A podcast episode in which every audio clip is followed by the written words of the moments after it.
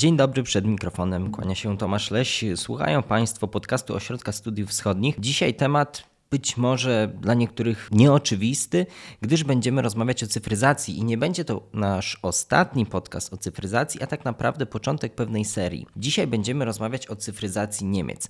Skąd w ogóle taki pomysł? Dlaczego chcemy się skupić na cyfryzacji i chcemy Państwu opowiedzieć w ciągu kilku podcastów o tym, jak wygląda cyfryzacja w różnych krajach? Chcemy to zrobić dlatego, że po pierwsze, co jest wydaje mi się oczywiste, cyfryzacja jest bardzo ważną gałęzią w gospodarce dla życia społeczeństw, co zobaczyliśmy także w pandemii, ale również dlatego, że jest to bardzo fajne miejsce, z którego możemy wyjść do rozmowy o stanie państwa, o stanie społeczeństwa i do różnych wątków na pograniczu społeczno-politycznym. Więc dlatego będziemy właśnie poruszać ten temat i tu będzie bardzo wiele tego typu wątków. Na pierwszy ogień, tak jak wspominałem, idą Niemcy i o cyfryzacji w Niemczech właśnie będę rozmawiał z Sebastianem Płóciennikiem. Dzień dobry. Zacznijmy może od ogólnej diagnozy i do porównania. Jak cyfryzacja wygląda w Niemczech do Unii Europejskiej, do całej Unii Europejskiej, bo tutaj może być pewne zaskoczenie. Jest zaskoczenie, ponieważ Niemcy są uznawane za lidera gospodarczego Unii Europejskiej. Są, y, są kojarzone z nowoczesnymi technologiami, ze wspaniałymi produktami. No, klasa światowa, mówiąc wprost. Y, ich produkty można spotkać wszędzie na świecie i są bardzo y, cenione.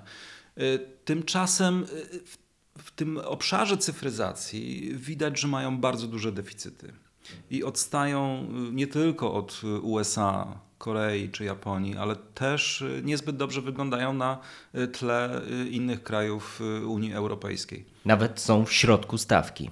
Są w środku stawki, a nawet bym powiedział trochę dalej. To zależy od wskaźnika.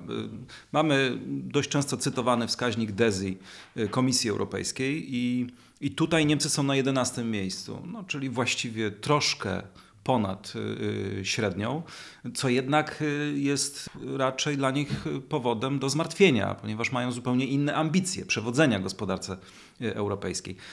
A w jeszcze innym wskaźniku Europejskiego Banku Inwestycyjnego, który koncentruje się już nie tyle na społeczeństwie i gospodarce w taki bardzo ogólny sposób, tylko na biznesie, wypadają Niemcy jeszcze gorzej, bo na 15 miejscu, czyli już w drugiej w drugiej połówce tego peletonu europejskiego. I poniżej średniej. I poniżej średniej. Więc będziemy rozmawiać o tym, skąd się wzięły te opóźnienia i chciałem zacząć od przykładu, bo wydaje mi się, że zawsze tak jest trochę łatwiej wyjaśnić pewne rzeczy. My z, w tym podcaście parę miesięcy temu, a nawet już chyba dalej, y, to było ponad rok temu, rozmawialiśmy z Konradem Popławskim o przemyśle samochodowym i jego zapóźnieniach. Czy też tutaj jest to dobry przykład w kontekście rozmowy o cyfryzacji i o tych opóźnieniach? Jeżeli chodzi o niemiecki przemysł, to widać pewną, pewien schemat. Schemat, który polega na tym, że Niemcy koncentrują się na pewnych technologiach dojrzałych, specjalizują się w tym obszarze, inwestują także w kwalifikacje pracowników, tak żeby oni rzeczywiście fantastycznie znali się na tym y, produkcie. No i wiadomo, że tych y, inwestycji nie chcą stracić. E, a stratą byłoby nagłe przerzucenie się do e, jakiejś innej niszy e, produkcyjnej. Więc oni trzymają się tych swoich obszarów tak długo, jak jest to możliwe. I ten problem pojawił się w przemyśle samochodowym w przypadku no, skandalu emisyjnego związanego z fałszowaniem danych związanych z emisją. Czyli możemy to nazwać brakiem zaufania do technologii? Nie, raczej, e, e, raczej, raczej właśnie e, stawianie na tradycyjne, dojrzałe technologie, jako sprawdzone, bezpieczne, w których Niemcy osiągają rzeczywiście bardzo wysoką jakość. Bo w handlu międzynarodowym Niemcy nie są znani z jakichś bardzo radykalnych innowacji, z, z produktów, które zmieniają rynki. Oni raczej poprawiają jakość już istniejących produktów, integrują te produkty z najnowocześniejszymi y, y, pomysłami, prawda? Natomiast y, wiadomo, że próbowali wielokrotnie w przeszłości stosować tą amerykańską metodę, czyli radykalnych innowacji, ale nie do końca się to udawało. Przykład. MP3 to jest niemiecki wynalazek. O. Tak. Został wynaleziony przez jedno z centrów Fraunhofera. To są takie centra badawcze finansowane przez państwo. One mają po prostu być bardzo radykalne, innowacyjne, mają po prostu szaleć. ten, ten format został opracowany w jednym z tych centrów i oczywiście naukowcy poszli do biznesu. Ale biznes powiedział, ale my nie wiemy, co z tym zrobić. My się tym nie zajmujemy, to nie jest nasz obszar. Dlatego na MP3 zaczęli zarabiać Amerykanie, Koreańczycy y, ze swoimi platformami y, cyfrowymi. Na początku każdego dobrego podręcznika wyjaśniane są pojęcia. I tutaj chyba też to jest dobry moment, żeby wyjaśnić, jak w ogóle Niemcy rozumieją cyfryzację, bo to chyba też dotknie przyczyn. Mam wrażenie, że właśnie Niemcy zrozumieli cyfryzację jako kolejną taką nowinkę, którą trzeba zintegrować y, w swoim przemyśle, w swoich produktach, dołożyć ją, dokleić i ona będzie sobie tam ładnie zgrywała się z, z resztą. To jest jednak coś innego niż y, nastąpiło w USA, gdzie no ten, cyfryzacja rozumiana bardzo wąsko, jako po prostu zamianę treści analogowej na cyfrową, szybko została y, wyparta przez takie holistyczne spojrzenie. Zmiana cywilizacyjna, zmiana społeczna, nowa gospodarka i tego typu cybersfera, prawda? I tego typu pojęcia zaczęły w Stanach, w Stanach dominować. I tam raczej nie organizowano konferencji y, pod hasłem właśnie czysto cyfryzacja w tym wąskim znaczeniu. I wydaje mi się, że Niemcy, Niemcy skupili się za bardzo na tym samym technologicznym procesie i próbowali go integrować do różnych maszyn, do swoich procesów technologicznych, ale nie wyciągnęli z tego y, wniosków cywilizacyjnych, że to zmienia właściwie sposób funkcjonowania całej gospodarki, społeczeństwa, państwa, administracji.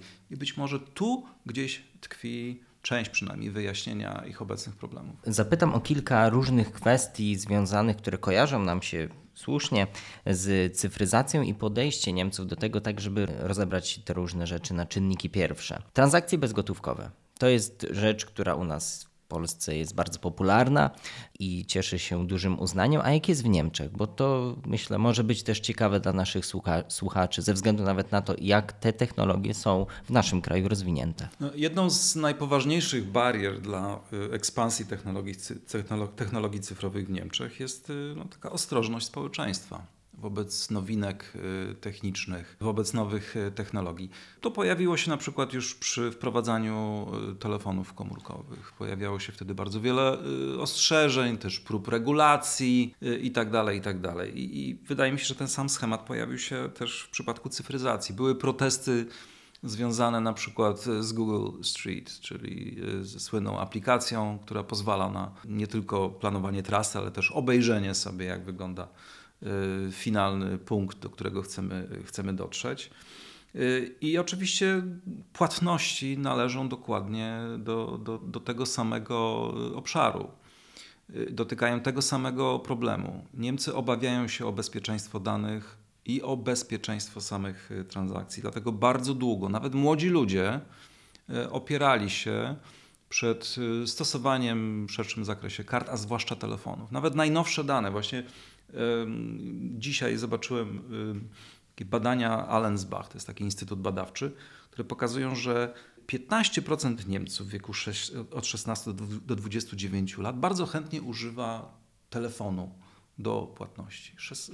15. U nas to, to jest... ciężko wyobrazić sobie młodą osobę płacącą inaczej. No właśnie, a, a wśród 60-latków i osób starszych właściwie Niewiele jest osób, które korzystają z tego typu płatności. Cały czas jest sceptycyzm. Ja też pamiętam taki żart z niemieckich y, mediów. Jakiś dziennikarz podsłuchał y, niemieckich nastolatków y, stojących w kolejce do McDonalda y, w Szwecji i oburzających się, że nie można zapłacić gotówką. że ci Szwedzi tutaj, die Spinnen, oni wariują, o co tu chodzi, prawda? To pewnie jakbyśmy... To było kilka lat temu, ale jednak dość, dość y, znamienne. To jakbyśmy w Niemczech po, pojechali do Niemiec i zapłacili zegarkiem, to moglibyśmy zostać... Mogłoby się spotkać ze zdziwieniem. Przed pandemią przed pandemią, bo trzeba do tego całego obrazu dodać ten punkt, że pandemia jest jednak y, wielką zmianą w tym niemieckim systemie. Ona ich zmusiła do tego, by no, te swoje obawy jednak odsunąć na bok i zmierzyć się z rzeczywistością, która po prostu e, oznaczała, że korzystanie z gotówki to jest ryzyko, to jest niebezpieczeństwo dla zdrowia. To w wielu obszarach popchnęło cyfryzację e, w Niemczech.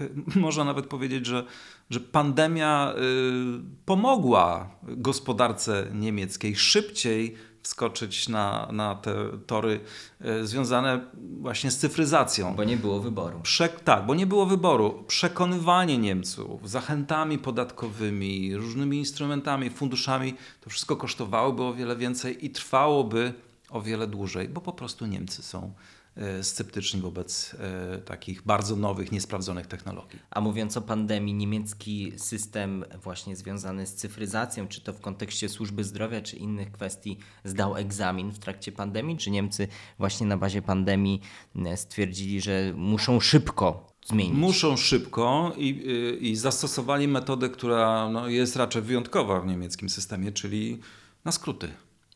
Tak stało się na przykład z cyfryzacją szkół.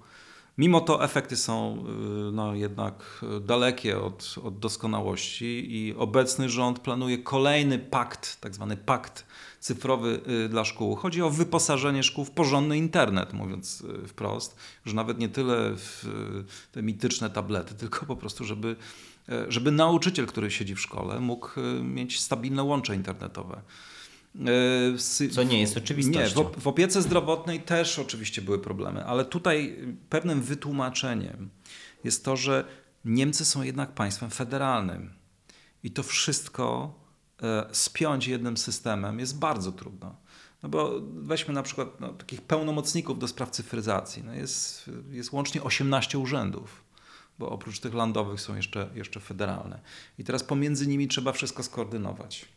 No i do tego nakłada się, jeżeli chcielibyśmy stworzyć jeden wielki system opieki zdrowotnej cyfrowy, no to rozumiem, że w dobie obostrzeń inne, inne obostrzenia są w innym landzie, inne w innym i to wszystko złożyć jest bardzo Otóż to do tego jeszcze dochodzi poziom gmin. Na przykład jeżeli chodzi o, o dane osobowe, to jest raczej w, w, na tym poziomie skoncentrowane opieka zdrowotna landowym, są też regulacje federalne I połączyć to wszystko w tak krótkim czasie było właściwie niemożliwe. Dlatego, jeżeli Niemcy sobie poradzili dobrze z pandemią, to przede wszystkim ze względu na wydajność samego systemu zdrowotnego.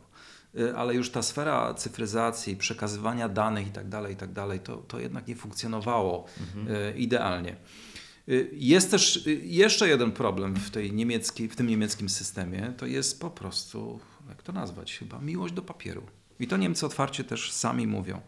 Cały czas masę procedur jest związane z tym, że trzeba długopisem wypełnić y, wydrukowane formularze i donieść je do urzędu. I jak rozumiem, też polega to na tym, o czym mówiłeś, że to są po prostu niektóre procesy, że musisz kliknąć coś w internecie i jeszcze zanieść ten papier, a nie, że on jest całkowicie w internecie. To papier dla wielu Niemców jest tym nośnikiem jakiejś decyzji administracyjnej, powagi państwa, a nie jakiś dokument, który ląduje w, w spamie w, w internecie. Oni tak na to patrzą. QR. Tak. Y, do tego nie mają zaufania. Oni kod QR widzą, ale go nie rozumieją, nie, nie, bo tylko, tylko maszyna potrafi go y, odczytać, a papier to papier. No i z tą y, tą, tą kulturową zmianę próbuje przeprowadzić od 2018 roku. Próbował rząd Merkel, rozpoczął pewne procesy, ale wydaje mi się, że prawdziwy przełom nastąpi za tej koalicji. O tym będziemy jeszcze rozmawiać, ale z takich um, społecznych ciekawostek wynotowałem sobie z komentarza, bo rozmawiamy w kontekście komentarza właśnie o cyfryzacji w Niemczech, więc to, o czym tu rozmawiamy, jeszcze bardziej pogłębione, jest dostępne właśnie w formie pisemnej. Link jest w opisie. I jedną z takich ciekawostek, którą wynotowałem, ale też wydaje mi się, że istotną do zrozumienia tego podejścia, o którym tu rozmawiamy, jest popularność e-maili. No tu jest kolejne zderzenie kulturowe. W ogóle Niemcy mają, mają bardzo sformalizowaną e, kulturę taki, takiego kontaktu też w miejscu pracy. E, bardzo dużą wagę przywiązuje się do tytułów naukowych, herr doktor, herr profesor itd., tak itd. E, I oczywiście cała też kultura pisania listów jest temu podporządkowana. No tutaj Niemcy, Niemcy chyba są mistrzami świata w pisaniu takich rozbudowanych, pięknych listów i oczywiście też e, z odpowiednią tytulaturą. I nie byłoby problemu, gdyby ta kultura pisania y, listów, także urzędowych, y, no jednak została trochę rozrzedzona w tym świecie cyfrowym. Ale ja mam wrażenie, że, że, że ona została po prostu przejęta, więc jeżeli piszę maila do niemieckiego urzędnika, czy nawet do jakiegoś niemieckiego profesora, to właściwie powielam y, tą samą, dość skomplikowaną strukturę tego listu, sformalizowaną. To zajmuje bardzo wiele czasu. Więc jeżeli przeciętny urzędnik niemiecki dostaje kilkadziesiąt maili na, mm, na swoją skrzynkę i musi odpowiadać y, y, na te maile w taki sformalizowany sposób, a nie OK, mhm. tak? Y, Albo okejką, nie daj Boże. Tak, zrobię to, no właśnie, czy nawet samym emoji, prawda, jakimś, no to to zajmuje bardzo dużo czasu. To oczywiście też się zmienia, bo młodsi, młodsi ludzie, młodsza generacja poniżej powiedzmy 40 roku życia też ma już inne podejście, inne przyzwyczajenia. Ale wciąż jednak pewną barierą jest stosowanie tych nowych mediów, po, ponieważ one są po prostu odchudzone yy, komunikacyjnie. One mają przekazać wiadomość, ale już niekoniecznie są przywiązane do formy. Mhm. Zachęcam e, do tego, żebyście Państwo wysłuchali podcasty, które będą, które my nagrywamy w tym momencie.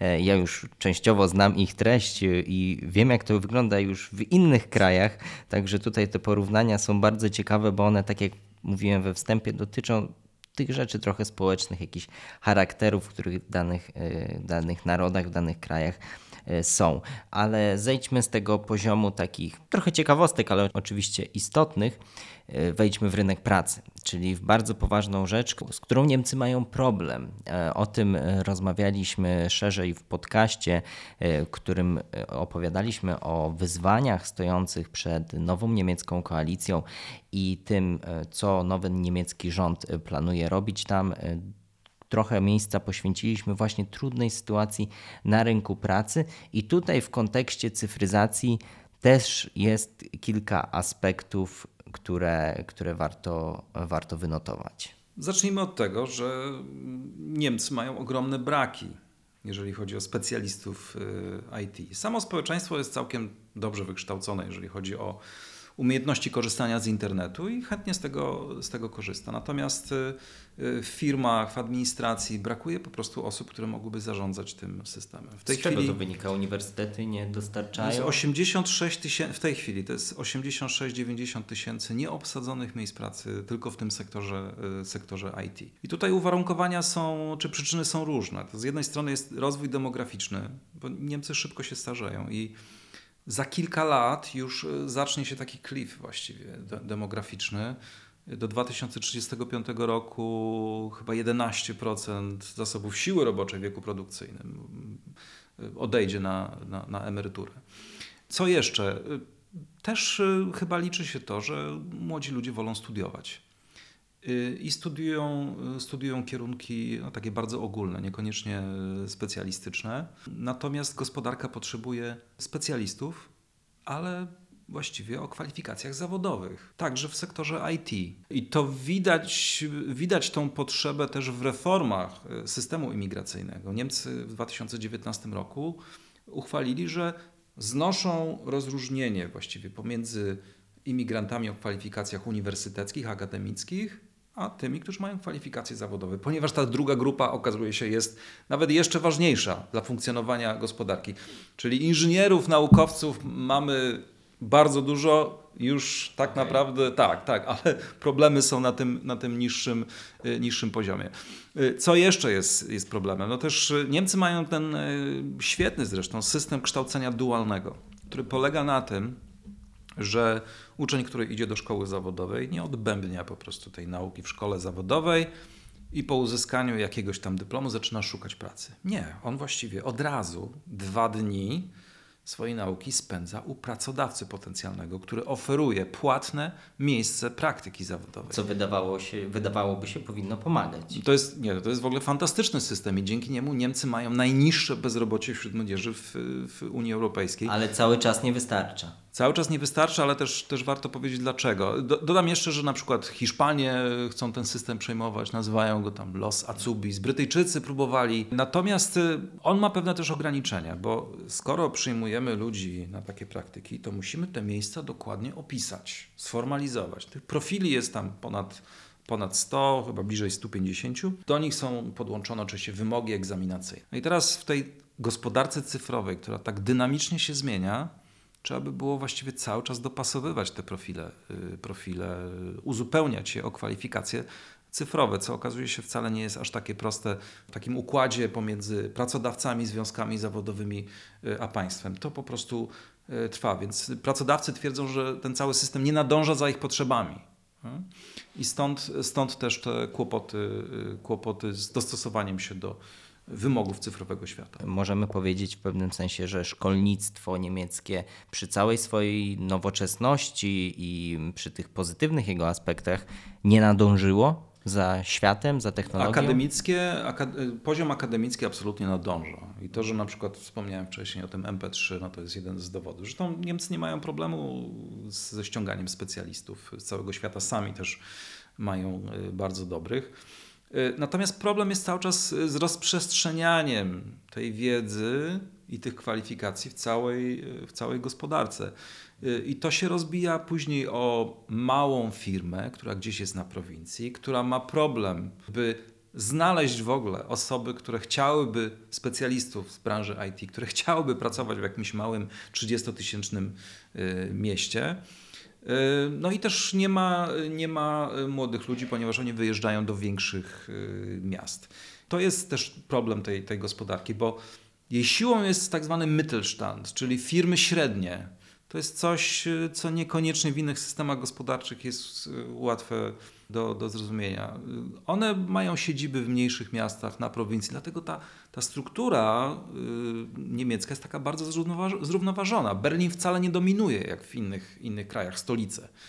Y, to wszystko jest, ta cała siła gospodarcza jest, jest rozproszona po całym, po całym systemie. Ale czym to, tak się zastanawiam, y, czym to może skutkować, ten, ta ogromna luka, bo ona jest gigantyczna z tego, co mówisz, w, jeśli chodzi o to, ile, ilu pracowników jest potrzebnych sektora IT, czy tutaj jest pewne zagrożenie, że, że Niemcy będą szukać tego tej siły roboczej także u nas w Polsce i masowo ściągać e, pracowników tego Oczywiście, sektora? Niemcy na pewno będą to robić, zresztą już to robią.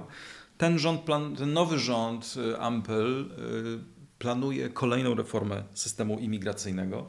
Dlatego Niemcy na pewno nie zamierzają składać broni. Oni będą, będą walczyć o fachowców z zagranicy, ale też będą bardzo y, dużo inwestować we własny system y, edukacyjny. Ja w ogóle mam wrażenie, że y, Niemcy, ten schemat się właściwie powtarza od dekad. Jak pojawia się jakaś nowość, rewolucja technologiczna, przesypiają start. I pojawiają się żarciki o tych niemieckich produktach że to tak właściwie jak parowozy w latach 60. były perfekcyjne już, to były najlepsze parowozy w ogóle w historii, ale nikt już ich nie potrzebował, prawda? E, więc, e, więc wtedy pojawiają się takie trochę ironiczne uwagi dotyczące tej gospodarki, ale wtedy ona właśnie zaczyna e, zmieniać kurs. To jest taki tankowiec, który bardzo powoli zmienia kurs. Ale jak, jak już nabierze już kurs, to y, potrafi integrować te technologie, łączyć je. To jest ta zdolność właśnie łączenia bardzo skomplikowanych procesów. Wtedy Niemcy są po prostu nie do pobicia. Mhm. Świetnie sobie radzą y, z, w gospodarce. No, zresztą na czymś zbudowali tą potęgę gospodarczą. I, i nie kojarzymy ich z telefonami, nie kojarzymy ich z komputerami, kojarzymy, ich z kojarzymy Niemcy z porządnymi produktami przemysłowymi, które są jednak świetnie zintegrowane z, e, z takimi no, naj, najnowszymi potrzebami. Prawda? I w tym, w tym kierunku Niemcy, e, Niemcy zmierzają i e, może warto też spojrzeć na, na plany tego rządu. No, planowane są gigantyczne inwestycje w infrastrukturę cyfrową, zwłaszcza w to, żeby dostarczyć mniejszym miejscowościom, zwłaszcza zwłaszcza y, obszarom wiejskim, super szybki internet światłowodowy. Czy te plany, już do nich powoli przechodząc, y, możemy nazwać cyfrowym Energiewende? Możemy, ponieważ w tej umowie kwalifikacyjnej, to jest w ogóle y, tej, tej umowy koalicyjnej, to jest ciekawe, 177 stron, a no. słowo cyfryzacja pojawia się 188 razy. Więcej niż raz na stronę. Więcej niż raz na stronę, czyli to pokazuje, że właściwie Całe, wszystkie plany tego rządu są jakoś przenikane przez pomysł cyfryzacji. Obok Energiewende, która jest mniej więcej zaplanowana. Nikt nie jest zaskoczony tym, co, co, co oni proponują, czyli że tam do 2030 roku zrobią to lub tamto. Natomiast cyfryzacja jest rzeczywiście y, jakąś, jakąś rewolucją. I tutaj y, wydaje mi się, że wydatki roczne na te cele cyfryzacyjne będą wynosiły minimum 15 miliardów y, każdym roku. Wydatki, ale nie tylko wydatki, też zmiany strukturalne. Oczywiście, oczywiście, bo, bo tutaj y, ten nowy rząd musiał rozwiązać kilka dylematów i wydaje mi się, że odważnie podszedł do sprawy. Pierwsza ciekawa rzecz, nie powstało osobne Ministerstwo Cyfryzacji, bo na, na początku planowano stworzenie takiego super wielkiego ministerstwa, nowego urzędu, który będzie przeforsowywał tą cyfryzację, ale praktycznie Niemcy doszli do wniosku, że samo stworzenie tego molocha zajmie im tyle czasu, którego po prostu nie mają. I włączenie go w tak, procesy tak. decyzyjne i tak nie, dalej. Więc, więc lepiej, lepiej yy, okay, umieścić cyfryzację w jednym y, urzędzie i to będzie y, ministerstwo y, kierowane przez Volkera Wissinga z liberałów, którzy od, no, z partii FDP którzy od początku właściwie podnosili kwestię cyfryzacji. To jest ich konik, tak jak u Zielonych to jest transformacja energetyczna, a u SPD sprawy socjalne. Oni zresztą mówili w kampanii, że cyfryzacja first, a wątpliwości second, nie? tak w dowolnym tłumaczeniu. Czyli e, no, zapowiadali taką radykalną, radykalną strategię. Więc y, to ministerstwo będzie zajmowało się y, infrastrukturą transportową, czy transportem i cyfryzacją, co jest powiązane, bo na przykład y, planowane jest pociągnięcie kolejnych sieci wzdłuż linii kolejowych, też doposażenie niemieckich kolei, tak żeby ten internet był wszędzie, wszędzie dostępny. Ale również bardzo ważne będą resorty spraw wewnętrznych i tam będzie ulokowany cały ten pakiet reform dotyczący e-government, y, czyli, czyli reformy administracji. To jest nie, niebywałe zadanie, bo tak jak już wspomniałem, no, tu mamy poziom federalny i i, i, krajów związkowych i to trzeba jakoś O wiele zdjąć. bardziej skomplikowane tak. niż w przypadku krajów o takim ustroju jak nasz. Tak, centralistyczny, prawda? A samo, samo Ministerstwo Gospodarki kierowane przez y, Roberta Habeka z Zielonych też y, chce mieć tutaj y, co nieco do powiedzenia i przejmie sprawy związane z, ze sztuczną inteligencją, zastosowaniem jej w przemyśle i też z technologiami chmurowymi czyli Gaia X, wszystkie te projekty znane zresztą z poziomu unijnego. No i cały ten team, jeszcze wsparty przez Urząd Kanclerski, będzie starał się przyspieszyć ten proces cyfryzacji. No zapał, jest, zapał jest duży, ale też trzeba powiedzieć otwarcie, że Niemcy mają trochę jednak wrażenie, że, że zbyt dużo czasu już stracili i że pewne rzeczy są nie do nadrobienia. No właśnie, a to jest ta refleksja, to jest refleksja elit państwowych, czy też Niemcy jako Niemcy zdają sobie z tego sprawę i jest to w jakimś stopniu tematem ważnym, także jak zjedziemy na ten poziom elektoratu. Oczywiście jest to refleksja elit, ale też i refleksja gospodarki. A gospodarka, jak już wspomniałem, to są też te średnie firmy y, Mittelstand, y, które są ulokowane na prowincji, więc wiedza o tym jest przedmiotem debaty publicznej y, wszędzie. Zresztą w mediach jest bardzo dużo tekstów na ten temat. Podam przykład choćby obaw przed, właśnie czego obawiają się Niemcy przykład Amazon y, wchodzi na rynek ze swoimi y, usługami sieciowymi. I może okazać się, że Amazon będzie w stanie oferować w tej, tej swojej chmurze serwis maszyn. Będzie w stanie na przykład y, tworzyć nawet jakieś surogaty maszyn do skopiowania gdzieś na drugim końcu świata. I w tym momencie niemieckie maszyny ich dostawcy przestają odgrywać rolę takich firm alfa w tym światowym systemie, tylko spadają na tej drabinie tworzenia wartości niżej, bo to Amazon wykorzystuje ich maszyny do tego, by tworzyć tak naprawdę y, wartość. Więc jest w tej chwili trochę paniczna próba y, tworzenia własnych zdolności w tym obszarze, no ale to, to kosztuje bardzo wiele czasu. Trzeba też zebrać doświadczenie. To też widać w przemyśle samochodowym.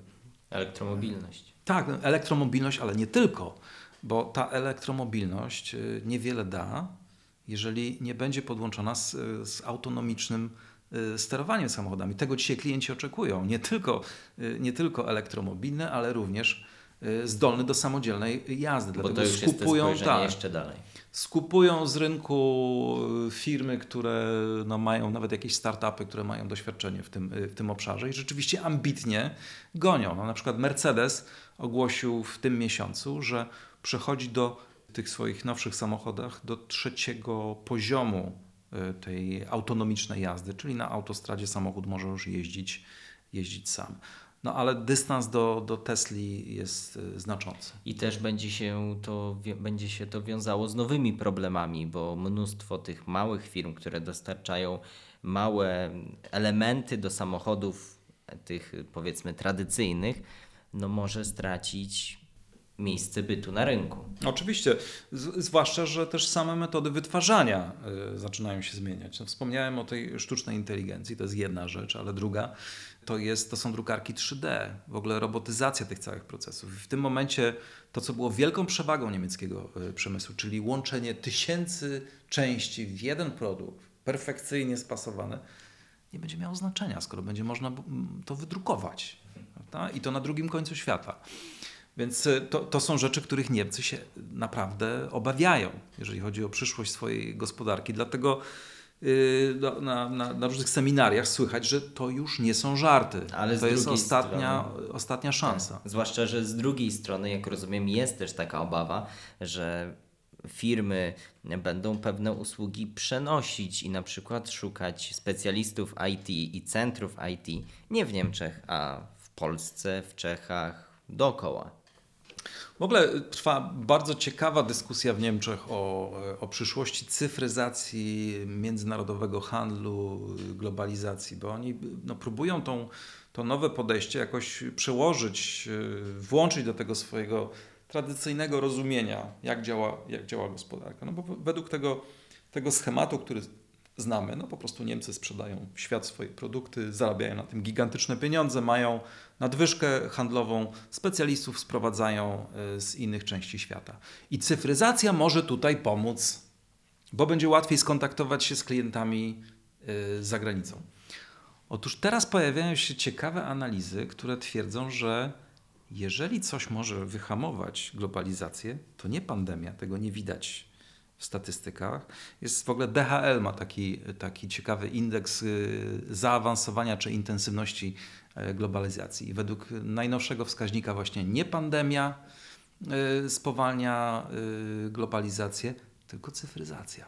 Dlaczego? Dlatego, że coraz więcej krajów zaczyna budować autonomiczne systemy internetu, platformy cyfryzacji. One okazują się być coraz poważniejszą barierą. E, żeby, żeby przeskoczyć tą, tą granicę, trzeba zaakceptować masę skomplikowanych reguł, pójść na kompromisy i to utrudnia, y, utrudnia prowadzenie biznesu. No, tego doświadczają choćby amerykańskie platformy w Chinach. Prawda? Mhm. Poza tym, jak się, jak się przyjrzymy. Czyli, jak rozumiem, chodzi o ten aspekt regulacyjny dookoła. Tak. Y, no, Rosja tworzy własny, własny no, internet. To już ekstremalny tak, przykład. Ale on będzie powielany. Ale myślę, że krajach. nawet Unia Europejska i różne obostrzenia dotyczące prywatności i tak dalej są pewną mogą być pewne y, bariery. To na pewno, to na pewno, więc tak naprawdę nie jesteśmy w stanie jeszcze do końca przewidzieć, w którym kierunku pchnie nas cyfryzacja. Zwłaszcza, że też to jest bardzo ciekawe spostrzeżenie. Okazuje się, że te wielkie, globalne y, sieci, Facebook i tak dalej, Y, tak naprawdę są mocno poszatkowane. Zaledwie 12% użytkowników Facebooka ma znajomych z innego kraju. O. No, ciekawe, prawda? Czyli siedzą w tych swoich małych, lokalnych niszach, używając globalnego narzędzia cyfrowego. Ale to nie zmienia y, faktu, że ich komunikacja ogranicza się tylko do, do sąsiedztwa. Zresztą sam Facebook bardzo mocno wydaje się to wspierać poprzez swoje algorytmy, wspieranie małych grup sąsiedzkich, lokalnych i tak dalej. Mhm, także wniosek z tego jest taki, że i też kolejne źródło obaw dla Niemiec, które są, są no przecież jeżeli chodzi o proporcjonalnie do wielkości gospodarki, no jednym z największych, największym eksporterem na, na, na produktów na, na świat i że ten świat, w którym no, tyle eksportowali, zacznie się, zacznie ulegać frag fragmentacji. podziałowi, które i te podziały cyfrowe mogą mieć większe znaczenie niż nawet y, jakieś cła, ograniczenia ilościowe, pomysły, które podnosił choćby Trump. Może wychodząc w przyszłość, analitycy bardzo nie lubią y, pytań tego typu, ale, ale je zadam. Wiem, że dużo rzeczy może się, może się wydarzyć w przyszłości, co nam pokazały ostatnie dwa lata, ale chciałem zapytać, czy, czy sądzisz, że tak, tak samo jak w tych innych przypadkach, gdy Niemcy byli zapóźnieni, by stawali się obiektem, ich technologia zapóźniona obiektem żartów, ale już jak, jak już się udało im wdrożyć, to te technologie były niezawodne i, i stawały się synonimem e, stabilności i jakości. Czy myślisz, że im się uda? Tak, jestem, jestem o tym przekonany. To znaczy, jeżeli Niemcy e, już zabierają się do rozwiązania jakiegoś problemu, to e, potrafią e, robić to, to dobrze. To dowodów w historii jest, jest więcej. Zresztą mam wrażenie, że ta cyfryzacja może ich w ogóle wybić ostatecznie z ery przemysłowej, która właśnie zachęcała, takiego klasycznego przemysłu, zachęcała, żeby okopywać się w tych niszach i specjalnie no nie zmieniać swojego sposobu, sposobu działania. Bo Niemcy, wbrew pozorom, też potrafią w radykalne y, technologie, czego dowodzi y, Energiewende. To, to jest szokowa zmiana y, systemu. Jeżeli tą samą logikę zastosują przy cyfryzacji, to mo, mo, może być z tego spory sukces. Bo też, co jest istotne, Niemcy do tych, w tej chwili już chyba są do tego przekonani, że do tych do takich przedsięwzięć jak Energiewende czy transformacja potrzebne jest silne państwo. I wydaje mi się, że w tej chwili ta gospodarka, podobnie zresztą jak inne na świecie, to jest tendencja globalna, odchodzi od takiej wiary, że rynek jakoś to rozwiąże, ku przekonaniu, że potrzebne jest szybko działające, sprawne państwo. To bardzo ciekawy wniosek. My na pewno będziemy obserwować to, co będzie się działo, zwłaszcza, że tak jak tutaj y, mówiliśmy, co prawda Ministerstwa Cyfryzacji w Niemczech nie ma, ale chyba każde ministerstwo po trochu będzie Ministerstwem tak. Cyfryzacji. Tak. Więc na pewno ten temat będzie się przewijał. Ja dziękuję za tę rozmowę. Dziękuję bardzo. Y, my do tematów także cyfryzacyjnych będziemy wracać wkrótce, między innymi o Rumunii w tym kontekście, więc i o Czechach także, więc tutaj kilka przemyśleń i kilka ciekawych informacji. Ten temat będziemy kontynuować także w kontekście jeszcze innych innych, innych regionów, innych krajów, które są w obszarze naszych, naszych badań. Ja dziękuję Państwu za ten podcast. Zapraszam do obserwowania nas w platformach, w których Państwo nas słuchacie. Kolejne odcinki już wkrótce. Do usłyszenia.